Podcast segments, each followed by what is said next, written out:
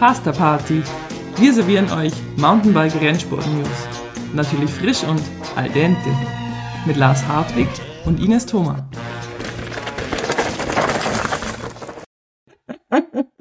Ich habe deinem Gesicht angesehen, dass du unseren Countdown noch nie gesehen hast. Das ist geil, gell? Ja, das ist wie ja. an der Startlinie. So, boom, ich war gerade auch boom. voll geflasht und dachte so, boah, okay, jetzt wird's ernst. Ja, hallo und herzlich willkommen zu einer längst überfälligen neuen Folge. Ich möchte mich erstmal entschuldigen. Ähm, die, die unseren Podcast regelmäßig hören, haben das bestimmt bemerkt. Wir haben leider die letzte Folge ausgelassen. Es gab, äh, wir hatten tatsächlich eine Folge mal aufgenommen, nur um uns so ein bisschen zu verteidigen, aber wir hatten ein paar technische Schwierigkeiten. Und ähm, der Larry hat einen neuen Job und äh, war ziemlich beschäftigt. Äh, ich war bei den letzten zwei Weltcuprennen unterwegs. Aber genau, äh, Schluss mit den Ausreden. Wir haben es nicht geschafft. Wir geloben Besserung. Und heute mh, haben wir eine auch längst überfällige Folge. Und zwar äh, ist die Pasta Party Küche komplett am Überkochen. Die Gerüchteküche explodiert und ähm, in der Szene ist, finde ich, so viel los wie seit Jahren nicht mehr. Es ändert sich alles und beim letzten Weltcup-Rennen, ähm, ja, war das eine ganz komische Stimmung in den Pits. Man hat so das Gefühl, wir stehen irgendwie wie am Anfang vor zehn Jahren in Punta Ala, wo einfach irgendwie sich alles ändert und so ein Umschwung drin ist in der Szene. Und deswegen ist die Raffaela Richter heute ähm, quasi kein Gast im klassischen Sinne, die wir jetzt hier lang vorstellen. Wir haben sie das letzte Mal schon vorgestellt, sondern ich habe mir gedacht, Raffaela äh, ist heute dabei als so eine Art Gasthost, wie wir es schon mal mit Markus Bauer hatten, weil sie ist von den Gerüchten, von den Änderungen so betroffen wie die wenigsten. Ähm, und äh, deswegen denke ich perfekt heute hier, um über das Ganze zu quatschen. Und äh, lange Einladung. Hi Raffaela. ja, hi. Ähm, schön, dass ich wieder mal dabei sein darf. Ähm, freut mich. Ähm, ich denke, ich kann den ein oder anderen Einblick in uns Fahrer, die jetzt Mhm. vielleicht mehr oder weniger erstmal auf der Straße sitzen oder es zumindest so scheint, ähm, ja, kann da ein bisschen Einblick gewähren. Ähm, Gerne. Vielleicht auch den ein oder das ein oder andere Gewürz in der Gerüchteküche Reinsalzen. reinsalzen in die Suppe. Genau. Jetzt fangen wir mal ganz von vorne an. Der eine oder andere wird sich jetzt wahrscheinlich denken, hä, was für eine Gerüchteküche, ich habe ja noch gar nichts mitkriegt. Es war tatsächlich ähm, auch noch nicht sehr viel in den Medien, wie ich finde. Ich habe mich selber schon ein bisschen gewundert. Also man musste die Posts jetzt von den Profis auf Social Media schon relativ genau lesen oder sagen wir mal ziemlich genau in der Gravity-Szene drin sein, um das, denke ich, schon mitbekommen zu haben.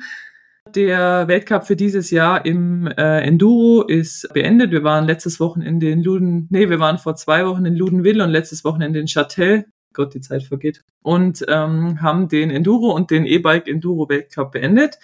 Erzähl mal aus deiner Perspektive erstmal. Du hattest äh, ein sehr holpriges Ende der Saison und das ist, denke ich, jetzt schon nochmal auch wichtig zu erzählen aus deiner Perspektive. Ich denke, das wird viele interessieren. Was war da los bei den letzten zwei Rennen bei dir? Genau, ähm, also Ludovic ist tatsächlich schon drei Wochen her, weil wir hatten eine Woche Pause zwischen Ludovic Ja, und genau. Chapelle. Mhm.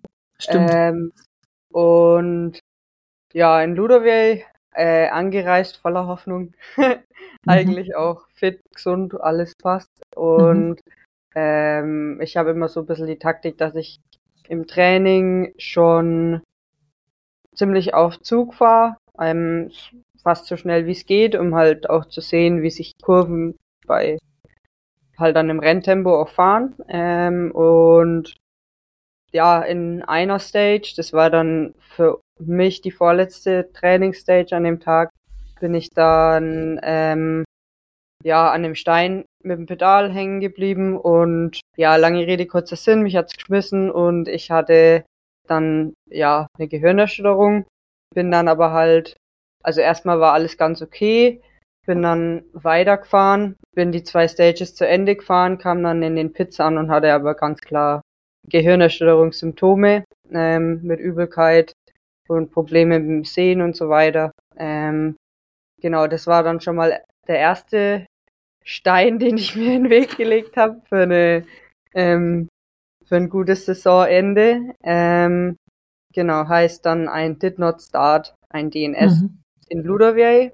Ähm, das war dann aber erstmal noch nicht so tragisch, weil wir ja eben eine Woche frei hatten und in Châtel auch so grundsätzlich der Zeitplan recht, ähm, ja, der hat sich ziemlich gezogen. Wir hatten zwei Trainingstage mit einem Ruhetag noch dazwischen und so weiter. Von daher ähm, erstmal alles easy und konnte mich gut ausruhen, denke ich. In dieser freien Woche habe ich dann auch noch mir eine Erkältung geholt, ähm, war dann ja eineinhalb Tage, würde ich jetzt mal so sagen, flach gelegen. Mhm. Ähm, war dann auch noch mal so ein Die Erkältung, die sich jetzt als was rausgestellt hat, das kann ich vielleicht auch gleich noch dazu sagen. Als ähm, Covid rausgestellt hat, genau. ähm, habe ich jetzt zu Hause festgestellt, weil mhm. ich zu Hause dann doch mal einen Test gemacht habe, mhm. halt einen Schnelltest, genau. Aber eigentlich bis auf den einen Tag, wo ich halt wirklich viel geschlafen habe und dann der nächste halbe Tag, wo ich ziemlich ja platt war, ist der Verlauf recht mild gewesen jetzt. Training dann in Châtel äh, Donnerstag war das ähm, auch angefangen. Ziel war es einfach, die Stages durchzurollen, weil ich halt auch ähm, ja noch nicht so hundertprozentig fit war und ich einfach auch wegen dem Sturz in Ludovier seitdem auch nicht mehr auf dem Rad gehockt war, so wirklich, also mhm. keinen Trail mhm. gefahren. Ja, einfach runterkommen und ein bisschen Selbstbewusstsein aufbauen. Und dann hat es eigentlich gerade wieder angefangen, Spaß zu machen. Und dann bin ich ähm, auf Stage 5 ähm, Im Training halt auch, die war recht glatt, also sehr glatt. Spiegelglatt, kannst du mhm. eigentlich sagen. Mhm. Ähm, Spiegelglatt. Ja, halt einfach, ja, an einer einfachen Stelle wegrutscht mhm. und dann, ja, ziemlich hart mit dem Knie gebremst und trotz Knieschoner ist es dann ziemlich angeschwollen. Mittlerweile schaut mein Bein ein bisschen aus wie so ein Simpsons-Charakter, also ist ziemlich gelb. Ähm, genau. Und ja, dann war eigentlich so für mich die Saison frühzeitig beendet, leider. Das war mhm. schon mhm. sehr frustrierend. Ähm, mhm. Ja, aber mittlerweile, mhm. glaube ich, habe ich es ganz gut verarbeitet. Es ist natürlich mhm. alles nicht so cool gewesen. Ähm, genau, ich weiß jetzt nicht, ob ich es jetzt dann schon vorwegnehmen soll, was dann. Ja, hau raus. Genau, okay. Ähm, also bei mir war es dann halt schon so, dass ich sehr, sehr frustriert war, weil am Freitag haben wir das dann auch bekannt gegeben. Für mich war es natürlich schon länger klar, dass unser Team, das Albis Enduro Team, ähm, ja, nimmer bestehen bleibt. Genau. Und für mich hieß es dann halt, heißt es auch, dass ich mir jetzt neue Sponsoren suchen muss. Und mhm. ähm, als Rennfahrer denkt man sich dann halt natürlich schon, okay, das did not also das DNS in Ludovay war schon nicht gut, denke ich, habe mhm. ich mir mhm. gedacht in dem Moment. Ähm, jetzt wollte ich halt dann so die Saison ja gut beenden gar zumindest mhm. und mhm. gerade eine mhm. Top 10 Gesamtplatzierung ähm, mit heimnehmen. Also. Vor Ludovier war ich auf dem sechsten Gesamtrang gelegen. Vor Châtel war ich auf dem achten gelegen, was immer noch, wenn ich jetzt heimgefahren hätte, mein bestes EWS Overall gewesen wäre. Und ja, okay. ähm, ja, irgendwie war halt schon wieder so eine Top 5 oder Podium-Hoffnung auch da. Mhm. Mhm. Ähm, genau, und dann, ja, nochmal ein DNS zu kassieren, war halt dann so, okay. Mhm. Ich dachte mir dann, jetzt bringe ich mich gerade vielleicht nicht in die beste Position, um für nächstes Jahr wieder Sponsoren mhm. Ja, ja, das ist ja logisch. Ja. Mhm. Ähm, ja, ich denke, jeder Rennfahrer will auf einem High enden. Das ist einfach so, gell, das macht irgendwie die Trainingsmotivation im Winter aus und ähm, einfach die Zukunftsperspektive. Aber genau, ähm, bei dir ist es so wie bei einigen anderen Rennfahrern auch, und da sind wir jetzt schon mittendrin in der Gerüchteküche, dass leider ähm, einige Teams nächstes Jahr aufhören werden. Mittlerweile ist es von eurem Team ja auch offiziell.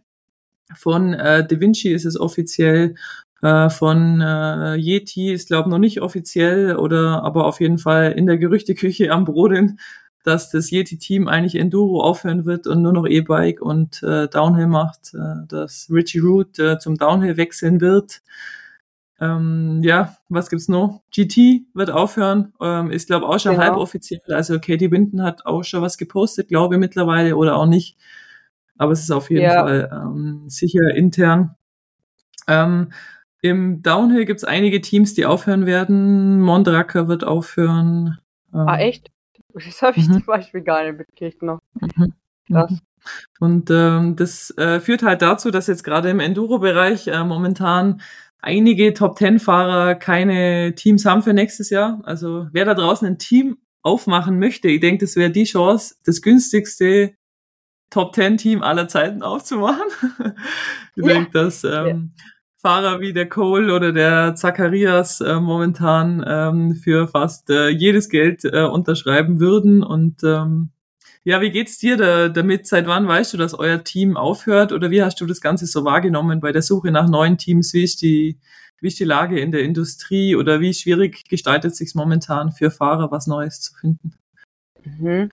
Also für mich persönlich war, hat sich schon ein bisschen so zugespitzt, ähm, dass es nicht weitergehen wird mit dem Team oder zumindest in einem geringeren Rahmen. Ähm, ja, irgendwann zwischen dem letzten Rennblock und dem vorletzten, also im ja, Anfang August.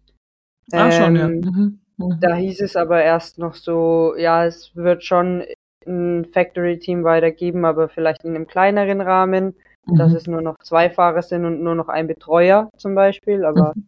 ähm, schon, ja, noch was da ist und da hatte ich dann noch ein bisschen die Hoffnung als einzige Frau und Top Ten Fahrerin, dass ich dann schon unterkommen werde. Habe mich dann ja. aber schon in weiser Voraussicht ein bisschen umgehört oder angefangen umzuhören. Ähm, mhm. Ja, genau. Das war mhm. so für mich der erste Warnschuss und ähm, in Ludovier haben wir dann eben die E-Mail bekommen vom äh, vor einem der Chefs von Ibis, dass es eben leider nicht weitergehen wird, in mhm. keiner mhm. Form. Mhm. Mm, mhm. Genau. Und ähm, ich war aber halt zu dem Zeitpunkt Gott sei Dank auch schon mit der ein oder anderen Firma im Gespräch ähm, mhm. und ja mit dem ein oder anderen Team. Aber bis Stand jetzt habe ich auch immer noch kein konkretes Angebot auf dem Tisch liegen. Mhm. Ähm, Genau. Jetzt weiß ich von der Noga, die auch ähm, am Suchen ist, dass halt einfach die Marketingbudgets der Firmen extrem zurückgehen im Moment. Also ich weiß es von meinen ähm, eigenen Sponsoren auch. Ähm, es ist einfach die Lage, dass äh, während der, der Corona-Zeit ja extrem viele Bikes verkauft wurden, dass die Industrie extrem geboomt hat und dass daraufhin viele Firmen halt sehr viele Teile geordert haben und halt gedacht haben, das geht jetzt so weiter, diese 40 Prozent Gewinn jedes Jahr durch, durch, durch immer mehr. Und jetzt kommt halt so ein bisschen der Knick äh, in vielen Branchen und in unserer auch. Ähm, hast du das Gefühl, dass es überhaupt noch möglich ist für Rennfahrer ohne Vertrag, dass sie jetzt was finden? Oder sagst du, für viele wird das, wird das sau schwierig sein, weil einfach die, die Teams gar nicht mehr einen neuen mehr aufnehmen? Oder wie, wie schwer waren da die Verhandlungen? Hm, also ich habe eben auch den Eindruck gewonnen, ähm, beziehungsweise war das auch so das, was mir viele gesagt haben. Ähm, sie sind halt vorsichtig mit mhm. Neuanstellungen. Ähm, haben teilweise auch noch Fahrer, die halt einen laufenden Vertrag haben und mhm. ähm, wollen halt die äh, Beziehungen, die schon existieren, ähm, ja, pflegen und mhm. das dann nicht irgendwie in Gefahr bringen, vielleicht, wenn man noch jemanden halt neu aufnimmt. Oder halt auch mhm. jetzt, wenn ich jetzt dann bei irgendeiner Firma unter Vertrag genommen werde, und dann aber sich in einem halben Jahr rausstellt, okay, wir können es uns doch nicht leisten und werden wieder yeah. Das ist ja genauso yeah. blöd für alle mhm. Parteien. Genau sowas wollen sie halt einfach vermeiden momentan. Mhm. mhm. Ähm, Jetzt ist äh, dein Riesenvorteil, finde ich, dass du eigentlich von den Frauen, die auf der Straße stehen momentan, die besten Ergebnisse hattest. Und dass, wenn jemand jetzt sagt, er will eine Frau, die auch Top 5 fahren kann, gibt es eigentlich kaum jemand außer dich. Ähm, hast du schon die, du denkst ja auch, dass es weitergeht, oder? Oder wie, wie positiv bist du eingestimmt? Was, was erwartest du jetzt von den Verhandlungen die nächsten Wochen? Also eigentlich bin ich recht positiv. Ähm, Mhm. stimmt. Also im Endeffekt ähm, habe ich das ja mein Potenzial bewiesen. Du hast es ja selber zu mir auch gesagt in Châtel. Ähm, am Papier sieht dann der DNS besser aus wie ein 18. Platz zum Beispiel. Mhm. Kann man halt Mhm. erklären und sagen, okay, ich war verletzt, so konnte halt Ja, vor allem ein fahren. Sportler, der halt wirklich ähm, mit Vernunft mit seinem Körper umgeht und halt sagt, äh, mit einer Gehirnerschütterung fahre ich kein Rennen. Glaube ich halt, ist langfristig für die Sponsoren auch wertvoller wie so ein äh, Haut drauf.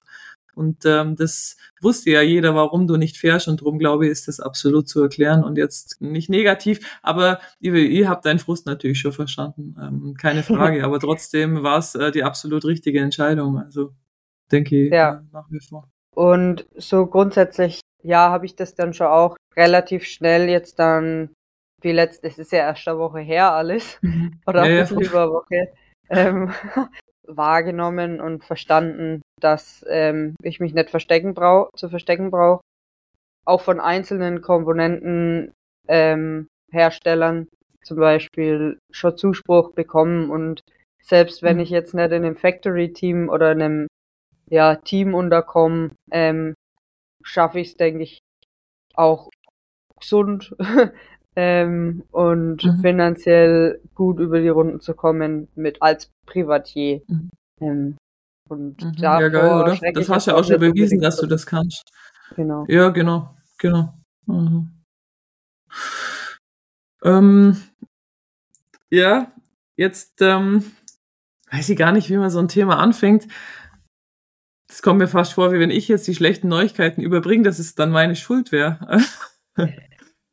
die Hauptproblematik im Endurosport ist ja momentan die, dass ein Gerücht kursiert. Ähm, wie fix du das jetzt siehst, ich das sehe, können wir gleich diskutieren, aber ähm, deswegen schrecken die Teams davor zurück, neue Fahrer einzustellen. Und wir haben das jetzt noch gar nicht erwähnt, aber irgendwann müssen wir es ja auch mal raushauen. Ja, Die Gerüchte sind die folgenden, dass es im Jahr 2025, spätestens im Jahr 2026 keinen Enduro-Weltcup mehr geben wird. Ähm, genau, und ich kann jetzt da nicht mehr so damit schocken, du äh, weißt es schon, aber ähm, erinnerst du dich noch an den Moment, wo du es zum ersten Mal gehört hast, das Gerücht wahrscheinlich vor ein, zwei, drei Wochen? ja. Was hast du da gedacht? Konntest du das glauben oder hast du gesagt, nee, gibt's nicht? Na, erstmal, erstmal habe ich mir gedacht, von wem kommt das Gerücht? also halt, Ja, ähm, Ja, ja. also welche. Quelle? Ähm, weil ich glaube ich, auch nicht so richtig glauben wollte. Ähm, Mhm. ja, Gerüchte, ja, ich denke, irgendwo hat's immer einen wahren Hintergrund oder eine wahre Quelle. Ähm, aber Mhm. ja, ich wollte es erstmal nicht so richtig wahrhaben. Ähm, aber ja, irgendwie hat sich dann doch, man hat es von immer mehr Seiten gehört und ähm, ja, also mittlerweile schenke ich dem schon ein bisschen mehr Glauben. Ähm, Mhm. in mir hat sich aber jetzt auch ein bisschen die Hoffnung aufgetan, ähm, vielleicht findet sich ja dann innerhalb der nächsten ein, zwei, drei Jahre jemand, der wieder eine Enduro World Series 2.0 aus dem Boden stampft, die halt Mhm. zumindest dem Endurosport auch in der Übertragungsweise vielleicht besser tut, ähm, Mhm. Teamgebühren wieder ein bisschen günstiger macht, allgemein Anmeldungen, das war ja auch, das sind ja alles Kritikpunkte, die ähm, bei der ESO Die jetzt aufkamen. Ja. Ja. oder halt die Mhm. letzten Jahre auch schon immer mehr aufgekommen sind, Mhm. so es wird immer teurer. Mhm. Ähm, Mhm. aber Die Betragung wird immer schlechter, es wird immer teurer. Ähm, Genau. Wie halt dieses Jahr auch lief. Man hat ja dieses Jahr schon wirklich das Gefühl gehabt und somit hat mich das Gerücht in einer gewissen Art und Weise auch gar nicht so überrascht. mich Man hatte nicht, dieses Jahr das Gefühl, Entschuldigung für die Worte, aber das ist denen scheißegal. Das Enduro, wir hatten ja ähm, bei unserem Podcast aus Leogang hat man es ja schon mal davon, dass wir irgendwie Donnerstagabend Rennen gefahren sind, wo es halt wirklich niemanden interessiert. Und ähm, ich muss auch sagen, in Ludenwil war wirklich ähm, in meiner Karriere, und die ist jetzt doch schon ein paar äh, Jahre alt, die schlechteste Rennorganisation jemals. Also ich habe mich wirklich gefühlt wie 2013, ähm, wo halt in Punta Ala keiner wusste, darf man jetzt shutteln oder nicht, was ist shutteln überhaupt? Da war halt natürlich Chaos, weil das das erste Rennen war. Und in Ludenwil waren genau solche Sachen, dass wir wirklich, jetzt nur um zwei, drei Beispiele zu nennen, ich weiß gar nicht, wo ich anfangen soll. Wir hatten, die E-Biker hatten um 8 Uhr fünf Start. Wir kommen zum Start hin und dann steht da ein Zettel, also wirklich ein Zettel, Remind the Schedule Changes oder so. Und ich dachte dann nur, ja, die letzte Änderung war abends davor um 23 Uhr, wohlgemerkt, da habe ich schon lang geschlafen. Da haben sie einfach zwei Power Stages von uns verdreht. Ähm, mit der Folge, dass zum Beispiel der Johannes Fischbach zur falschen Power Stage gefahren ist. Also komplettes Chaos. Und in der Früh haben sie dann einfach den Shuttle nochmal geändert von uns. Jetzt haben wir, in der Früh hatte ich halt eine kleine Batterie und nachmittags eine große Batterie, weil wir dachten, wir shuttlen morgens 800 Höhenmeter und nicht nachmittags. Haben sie es einfach umgedreht. Das heißt, vormittags sind alle Batterie leer gelaufen, Nachmittag hatten alle viel zu viel Batterie. also es war total chaotisch. Ähm, und Boah. man hatte wirklich das Gefühl, ähm, es ist ihnen nicht mehr so wichtig. Und ich habe immer gedacht, wie kann das sein, dass halt Chris Ball und die ESO so viele Jahre für die EWS gekämpft haben und da so viel Herzblut reingesteckt haben. Ich kenne die ja auch gut und ich weiß, wie viel Arbeit das war, die letzten, die ersten Jahre halt aus einem Sport, der eigentlich nicht existent war, äh, Enduro, die EWS zu kreieren. Mhm. Und jetzt dieses Jahr habe ich das Gefühl gehabt, die, warum fahren die das so gegen die Wand? Warum? Und als ich das dann gehört habe, habe ich gedacht, ja, sauber. Deswegen ja. interessiert das keinen mehr. Also, ja. ja, wie gesagt, deshalb ähm, brodelt in mir immer mehr die Hoffnung, dass sich vielleicht jemand findet, dem mhm. genauso viel an, am Sport ähm, liegt, wie es vielleicht dem Chris Ball früher am mhm. Herz gelegen war. Aber mhm. ähm, mhm. ja, wie du sagst, ich habe auch ne, den Eindruck, dass ähm, ja, dass sich da so viel von organisatorischer Seite drum, mhm. drum bemüht wird, ähm, mhm. das aufrechtzuerhalten und in einem guten mhm. Rahmen ähm, mhm. aufrechtzuerhalten. Genau. Ähm, die Locals vor Ort, die brennen ja immer nur dafür. Also ich fand jetzt wieder in Châtel zum Beispiel, da waren drei mega gute, frische Stages, irgendwie komplett neu in Wald gehackt, loamy, steil. Ähm, und das denkt sich ja irgendjemand aus und die Locals dort, die waren Feuer und Flamme. Also das Rennen war an sich ja mega gut. Von den Strecken, ja. von der Idee, wie der Bikepark integriert war, aber es war eben auch nicht nur Bikepark. Also es gibt schon Leute, die für den Endurosport noch brennen, ähm, ja, aber ja. die Hauptorganisation äh, vom Weltcup halt nicht. Genau. Genau.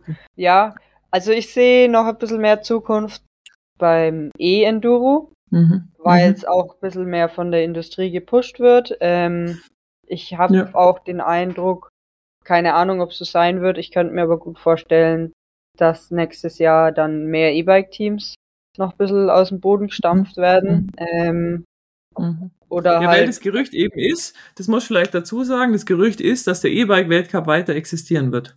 Genau. Äh, wenn das stimmt, was ich irgendwie die Härte finde, weil ich denke, wenn man eh E-Bike macht, dann hast du ja den Aufwand, den ein Enduro-Rennen mit sich bringt, mit diesen ganzen Stages über alle Berge und hin und her.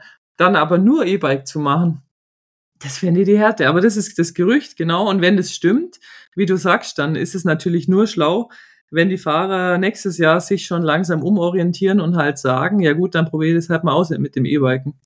Ja. Ähm, also da muss ich auch dazu sagen, jetzt höre ich wieder die Gerüchteküche. Ich habe mich dann auch schon die letzten Wochen ein bisschen damit abgefunden, ja gut, wenn es E-Bike fahren wird, dann wird es halt E-Bike fahren, weil ja. ähm, am Ende ist, ist es halt trotzdem auch dem Sport, den ich liebend gern mache, mhm. wirklich nicht weit entfernt. Am ähnlichsten, ähm, ja. Genau. ähm, mhm. ähm, genau, die mhm. Frage ist halt für mich, ich denke mir halt manchmal so zum Thema E-Bike, eigentlich gehört die Disziplin ein bisschen mehr auf das Sportgerät zugeschnitten. Ähm, Absolut. Und nicht einfach nur ein normales Enduro-Rennen genommen mit zwei Power Stages, die am Ende aber halt gar nicht ins Gewicht mhm. fallen. Mhm. Ähm, Absolut. Genau, also das finde ich noch ein bisschen, könnte man anpassen, ähm, mhm. um es aufs mhm. Sport, Sportgerät halt einfach passender zu mhm. machen. Ähm, Was aber absolut meine Hoffnung ist, also ich habe es ja im Podcast auch schon ein paar Mal gesagt, ich glaube einfach, dass keine Zeit ist, momentan sich um E-Biken zu kümmern. Also Enduro ist eben ähm, in dieser ähm, Kette schon ganz nach unten gerutscht, so ein bisschen. Enduro ist äh, schon am Boden und E-Biken ist noch ein bisschen, muss man noch ein bisschen schaufeln, ist noch ein bisschen drunter. Das interessiert halt momentan gar niemand. Ähm, demzufolge ist da wirklich kein Interesse da, ein spezifisches E-Bike-Rennen zu machen. Ähm, jetzt in Châtel zum Beispiel, um das so ein bisschen zu verdeutlichen, hatten wir E-Bike äh, zehn Stages, ihr hattet glaube ich sieben, gell? Ähm, Mhm. aber wir sind ganz genau dieselben Lifte gefahren, äh, selben Bikepark und im Grunde ist das Rennen am Schluss dann im Bikepark entschieden. Also ich war vor der letzten Stage dann nur Vierte mit, glaub, einer halben Sekunde oder einer Sekunde Rückstand aufs Podium. Äh, und dann war halt eine volle Downhill Bikepark Strecke und so entscheidet sich das Rennen. Ähm, in den Power Stages, mir hat sogar einmal geschmissen in der Power Stage, da habe ich sogar tatsächlich fünf Sekunden verloren, aber es war nur Blödheit. Ansonsten ähm, sind die Power Stages 45 Sekunden lang und Ja. äh, in der ersten waren jetzt alle Frauen innerhalb von, glaube ich, einer Sekunde oder so. Also es ist, Ja. ähm, da entscheidet sich das nicht. Ähm, ich habe aber die Hoffnung, wenn es nur noch E-Biken gäbe, dass man sich dann wirklich Gedanken macht und unsere Kritikpunkte, die wir ja alle irgendwie vorgebracht haben schon, wo wir jetzt auch wieder mit der Tracy und mit Bosch zusammen dann eine E-Mail geschrieben haben, wie ein E-Bike-Rennen aussehen müsste, dass es dann besser wird. Das glaube ich schon. Aber ob deswegen alle Fahrer, und das kannst du vielleicht besser einschätzen wie ich, weil ich jetzt eben ein bisschen mehr in der E-Bike-Blase schon unterwegs war. Die Tracy Mosley hat zum Beispiel zu mir im Lift gesagt, dass die Hetty, ähm, also die Hetty Hahnten, zu ihr gesagt hat, ja, sie würde niemals E-Bike fahren. Also das ist einfach, sie findet es nicht cool, sie würde das nicht machen und dann würde sie lieber ähm, aufhören, Profi zu sein, wenn es kein Enduro mehr gibt. Dann denke ich so, das ist eine ganz schön krasse Aussage, wenn ich wirklich das, was ich liebe, so leicht aufs Spiel setze. Und was glaubst denn du? Sagen wir mal, es gibt keinen Enduro-Weltcup mehr. Wie Mm, viele Fahrer würden in Downhill wechseln? Wie viele würden in Cross-Country wechseln? Weiß ich nicht. Und wie viel würden E-Bike fahren, so vom Gefühl her? Was, was denkst du? Also ich glaube, ähm, ich glaube schon, dass ein Großteil von den Fahrern zum E-Bike wechseln würde. Zum Cross Mhm. Country glaube ich tatsächlich, puh, vielleicht ein Prozent. Also da fällt So mir gut wie niemand, ja. Glaube ich Ja. auch, ist zu weit weg, gell? der Mhm. einzige, der mir dafür in Frage käme, wäre der Nick Willner, weil der, Mhm. da weiß ich, der, Oder der Gusti.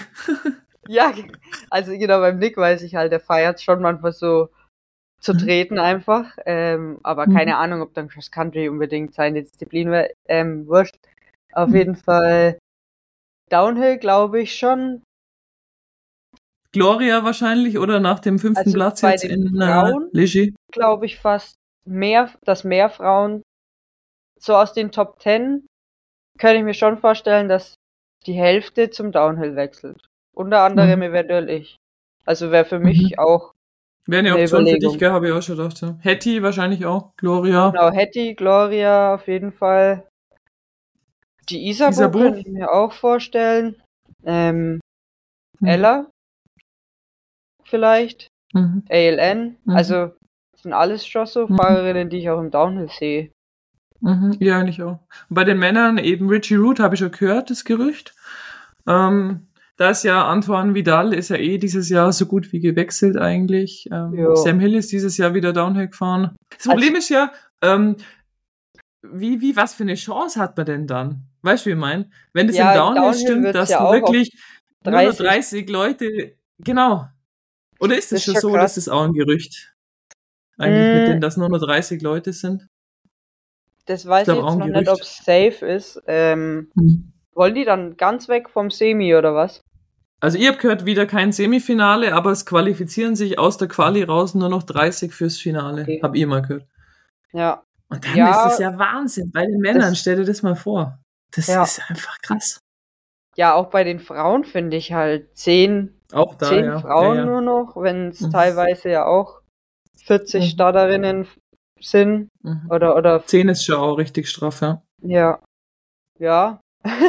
ähm, ich könnte mir, also wie gesagt, meine Hoffnung ist halt einfach, dass sich irgendwie für fürs Enduro eine andere Serie auftut, die halt Mhm. so attraktiv Mhm. ist, dass ähm, viele Fahrer dann Genau, Lieber die das Weltelite machen. einfach rüberrutscht. Mhm. Ja.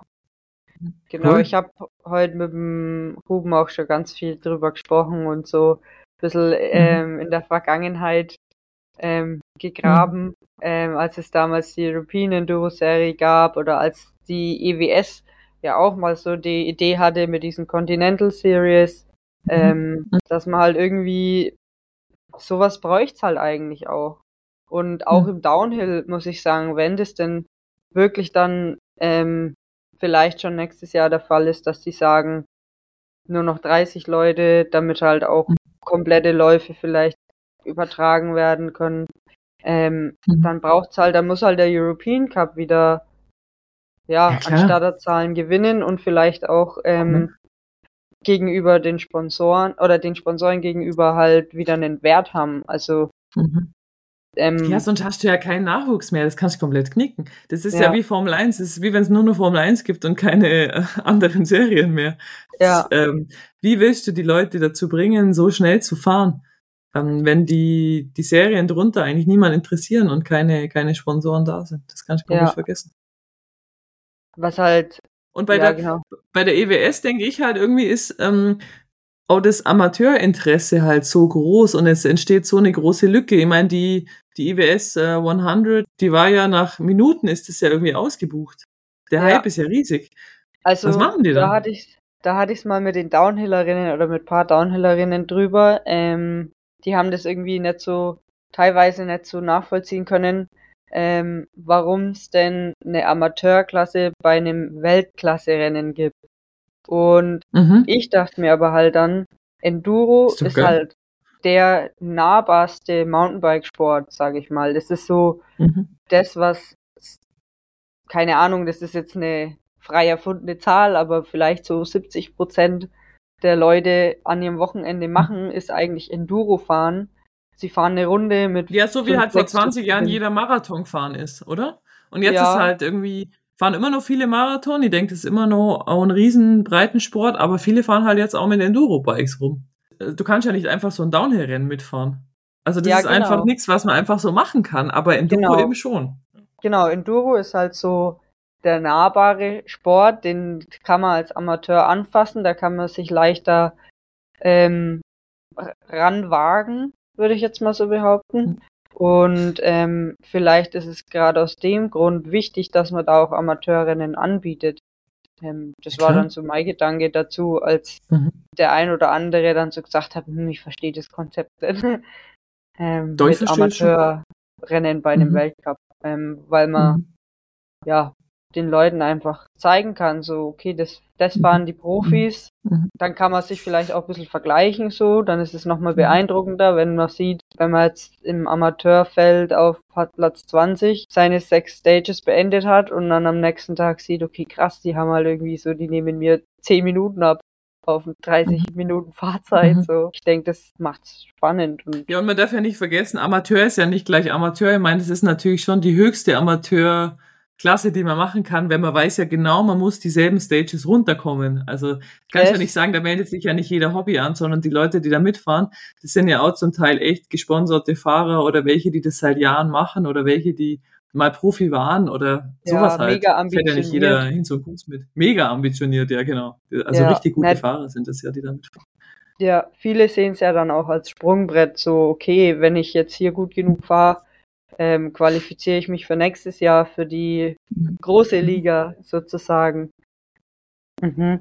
Ja, der Taxi, der hat noch was gesagt, das fand ich interessant. Das war bei der Afterparty in der Pyrenäen, genau.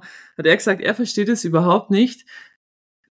Wenn man jetzt medial Enduro nicht so darstellen kann, wie die sich's vorstellen. Und dadurch irgendwie die Serie sich nicht mehr lohnt, weil man kann es nicht so gut darstellen, man kann es nicht so gut im Fernsehen zeigen, also ist es nix. So ist ja irgendwie die Meinung.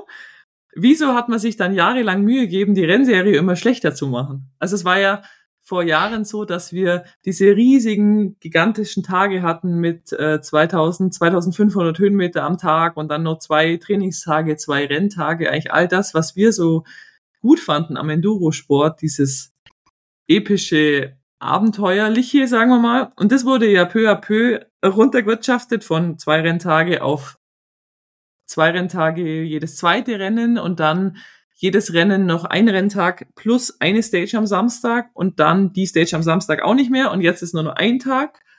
Und an dem einen Tag seid ihr wie viele Stages gefahren in Ludenwil? Fünf, oder? Und irgendwie, keine Ahnung, 1000 Ähm, Höhenmeter oder sowas? Ja, genau, fünf Stages waren's und Das ist ja genauso glaube, es viel wie waren bei 800. 800 Höhenmeter. Das fährt ja bei jedem Bumperless-Rennen normalerweise. Ja, Gut, auf jeden Fall, wieso macht man Enduro wie Downhill, um dann zu sagen, man kann es immer noch nicht medial darstellen und lässt es nicht wenigstens Enduro sein? Und ich Ja. finde, das hat er irgendwie so gut zusammengefasst. Ich hoffe, ich habe es einigermaßen so wiedergeben. Taxi, wenn du es jetzt hörst, äh, hab mir Mühe gegeben. Aber ähm, das stimmt. Wieso macht man E-Bike wie Enduro? Nur dass E-Biken dann im Vergleich einfach langsam aussieht. Wieso macht man Enduro wie Downhill, nur dass Downhill dann im Vergleich langsam aussieht? um dann immer noch so eine schlechte Coverage zu machen. Ich meine, die Highlight-Show in Châtel war jetzt mal wieder okay, sogar fand ich, gefühlsmäßig. ich habe sie mir im Grunde schaut sich das- angeschaut, noch nicht. Ich schaue es auch irgendwie nicht mehr so richtig an. Es ist echt, Moi Moi TV ist irgendwie das Beste, was man sich anschauen kann. Oder? YouTube, Moi Moi TV, das ist das Oder Einzige, Ed Bull was, Media House. oder Ed Bull Media House. Kann ich beides in die Show Notes verlinken. Ähm, Es ist das Einzige, was so die Insights gibt, das Drama und die Gefühle der, der Sportler, der Sportlerinnen, irgendwie Interviews. Die Highlight Show, das ist halt einfach nur Stage 3, der und der wird Dritter, der und der wird Zweiter und der und der wird Erster. Stage Ja, 4. Es ist so ja, neutral ja. einfach, es ist nicht menschlich. Und das ist das, was Sport ja ausmacht. Drum schauen ja alle diese Netflix-Dokumentationen an, jetzt hier, jetzt Tour de France oder Tennis oder das, äh, wie heißt das von Formel 1? Formel to Survive oder so. Das ist ja cool, weil man, Survive, äh, genau, Drive to Survive. Weil man hat das Gefühl, man lernt was über die Personen kennen, über die Ja. Hintergründe kennen. Und ähm, es gäbe im Enduro wirklich viel zu erzählen. Also es ist wirklich, bei jedem Rennen sind so spannende Sachen und es geht um Sekunden und ähm, der Jack Moyer fährt dann durchs Tape und schiebt zurück und viele andere haben aber vielleicht abgekürzt und Ja. das gibt's doch, oder bei jedem Rennen gibt's doch so tolle Sachen zu erzählen So und ich glaube einfach, ja, wenn es jemand schafft, das darzustellen, Ja. zusätzlich Oder zu der halt- Leistung. Oder halt, was ich mir dachte, was ich eigentlich auch ein bisschen als Hoffnungsschimmer hatte, ähm, mit der, mit dem Reseeding vor der letzten Stage, Mhm. ähm, dass man dann, und das finde ich, haben sie in Tasmanien schon ganz gut gemacht, ähm, Mhm. dass halt die letzte Stage auch in dem, in der Finish Area, in der Finish Bowl, ähm, beendet wird, dann waren da wirklich auch viele Zuschauer. Du hast dich, also, Mhm. ich weiß noch, in Derby, als ich dann da aus dem Zielbereich raus bin, ich habe mich ein bisschen gefühlt wie so ein Rockstar halt. Da waren dann Kinder Mhm. und die wollten Autogramme haben Mhm. und es war mega, mega cool. Mhm. Ähm, und da dachte ich mir, das muss ja auch gehen, dass das dann die, zumindest die letzte Stage live übertragen wird. Und Ja, das ist mega spannend. Ja, genau. Ja. Also könnte man das Drama so vorher ein bisschen zusammenfassen Mhm. ähm, und halt sagen, okay, ähm, hier jetzt Battle ums Podium. Ähm, Mhm. Die ersten Mhm. fünf Fahrer sind halt nur so und so weit auseinander und es wird jetzt nochmal Mhm. spannend, bla bla Mhm. bla. Ähm, Mhm. Und dann halt die letzte Stage Absolut, absolut. nochmal. Denkst du, in Ludenwil waren die Top 7 der Männer, ähm, waren sieben Sekunden auseinander, weil der Jack doch dann siebter geworden ist, Jack Moyer. Ja, Und du musst mal überlegen, was das für eine Zeit ist, auf Downhill-Zeiten runtergebrochen, wenn du auf eine 30-minütige Gesamtzeit sieben Sekunden hast zwischen Platz 1 und 7. Das ist halt Oder- auf eine 3-Minuten-Stage, ja, ähm, ist es ja ein Bruchteil von einer Sekunde. ja, Und so eng ist die Leistungsdichte. Und das kommt nur so rüber, wenn du, wie du sagst, ein Reseeding hast, ein Zieleinlauf, wo es dann wirklich drum geht, ah ja, krass, der ist nur 200 langsamer und ist trotzdem zwei Plätze dahinter. Wie krass ist Ja. das eigentlich? Ja. Oder halt auch, also ich meine, ich war das ja auch schon oft genug oder die letzten Jahre, aber das Jahr halt ein bisschen weiter vorne, ähm, oft genug in der Situation, dass ich mega knapp halt am Podium vorbeigeschrammt bin. Mhm. Ähm, oder Mhm. halt auch ähm, Podium war halt Pietra dann. Ich war in der Mittagspause, waren die Isabo und ich nach, naja, knapp 20 Minuten Rennzeit. Ähm, weniger als eine Sekunde, ich glaube 0,3 Sekunden auseinander. Ja, wie cool. Das ist ja. halt nix. Oder auch die Mhm. Nix. Isabeau und die Morgan hatten einfach Mhm. fast bis auf ein Tausendstel die gleiche Zeit auf der Coupe de France Stage. Ja, und da. das, das musst du aber den, das musst du den Zuschauern halt leichter verständlich machen, weil es ja nicht mal wir verstehen. Also ich bin jetzt Ja. ins Ziel gekommen in Châtel und du weißt selber nicht, bin ich jetzt dritte oder vierte? Ich wusste es Ja. nicht. Und der, der MC weiß es auch nicht. Weil da gibt's auch keine Leinwand mit Livezeiten oder irgendwas. Und dann stand Ja. ich nur dran, hab die Laura gefragt, ja, wer ist jetzt Dritter? ja. Und die Tracy wusste dann auch nicht und die Flo wusste dann auch nicht, hat sie jetzt gewonnen oder nicht. ja, Und das muss man doch. Äh, dann steht wahrscheinlich kriegst- irgendein Typ mit dem Handy da da, und- und hat's Live-Timing so, hier sind die so auf die Zeiten, Art und die ganzen so. Kameramänner warten so, überall waren Fotografen und wir stehen so dran und keiner traut sich zu freuen, weil er Ja. denkt, ja, vielleicht freue ich mich jetzt und dann ist doch nichts. Und äh, wie du sagst, das muss man, das, wenn du das schaffst mit einer Leinwand im Live-Timing einzufangen, mit einem Reseeding, dass wirklich jeder, der ins Ziel kommt, weiß sofort, führe ich jetzt oder führe ich nicht.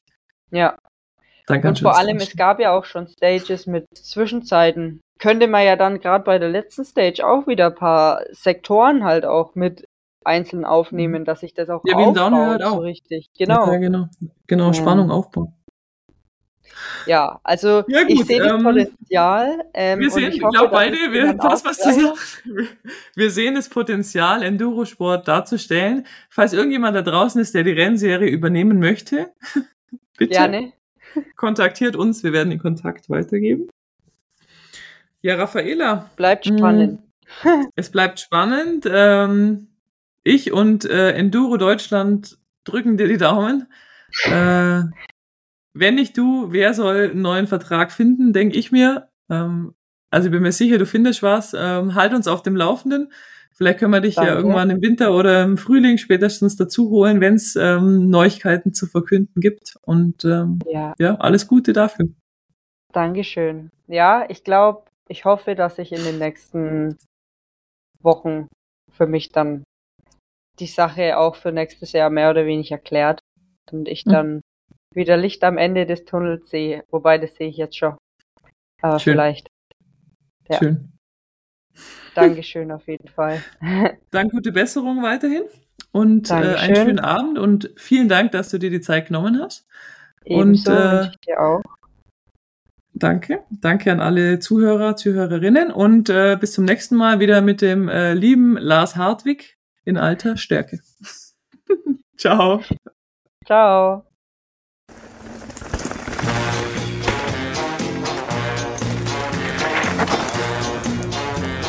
Ciao, ciao.